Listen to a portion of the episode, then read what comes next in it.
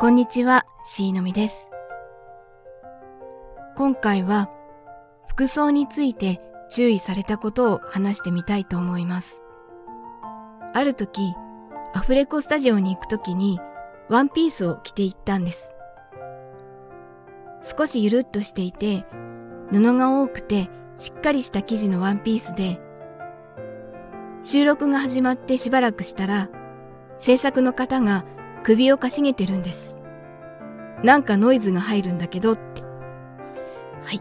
自分のワンピースが原因でした。マイクに近寄るときに絹ずれをさせないように注意するように言われて、収録が終わってからもマネージャーに絹ずれしない服を着てきなさいと注意をされました。ということで、もしそういうスタジオに行く機会がありましたら、あの、絹ずれするような服にはご注意ください。え聞いていただきありがとうございました。それではまた。